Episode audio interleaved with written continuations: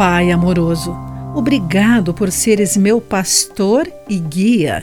Ajuda-me a confiar em Ti e a descansar em Tua sabedoria.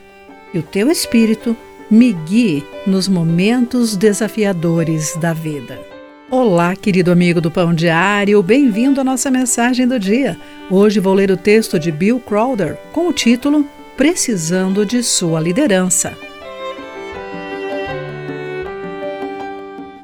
Tio Zack era mais do que um amigo do acadêmico Kenneth Bailey.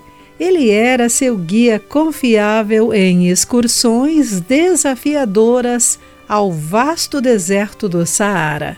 Segui-lo demonstrava que Bailey e sua equipe tinham total confiança nele. Em essência, afirmavam: Não sabemos o caminho para onde estamos indo, e se por sua causa nós nos perdermos, Todos morreremos. Colocamos nossa total confiança em sua liderança.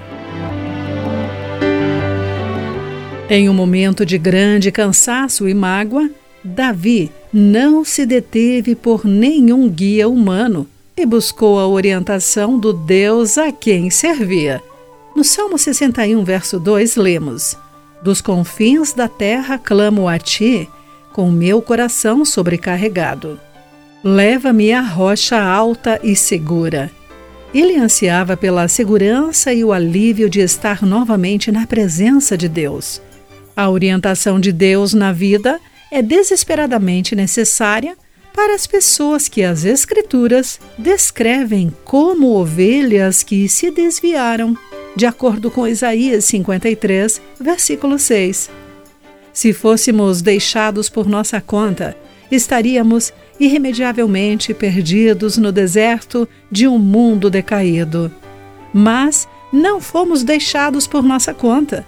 Temos um pastor que nos leva junto de riachos tranquilos, renova nossas forças e nos guia, de acordo com Salmo 23, versos 2 e 3.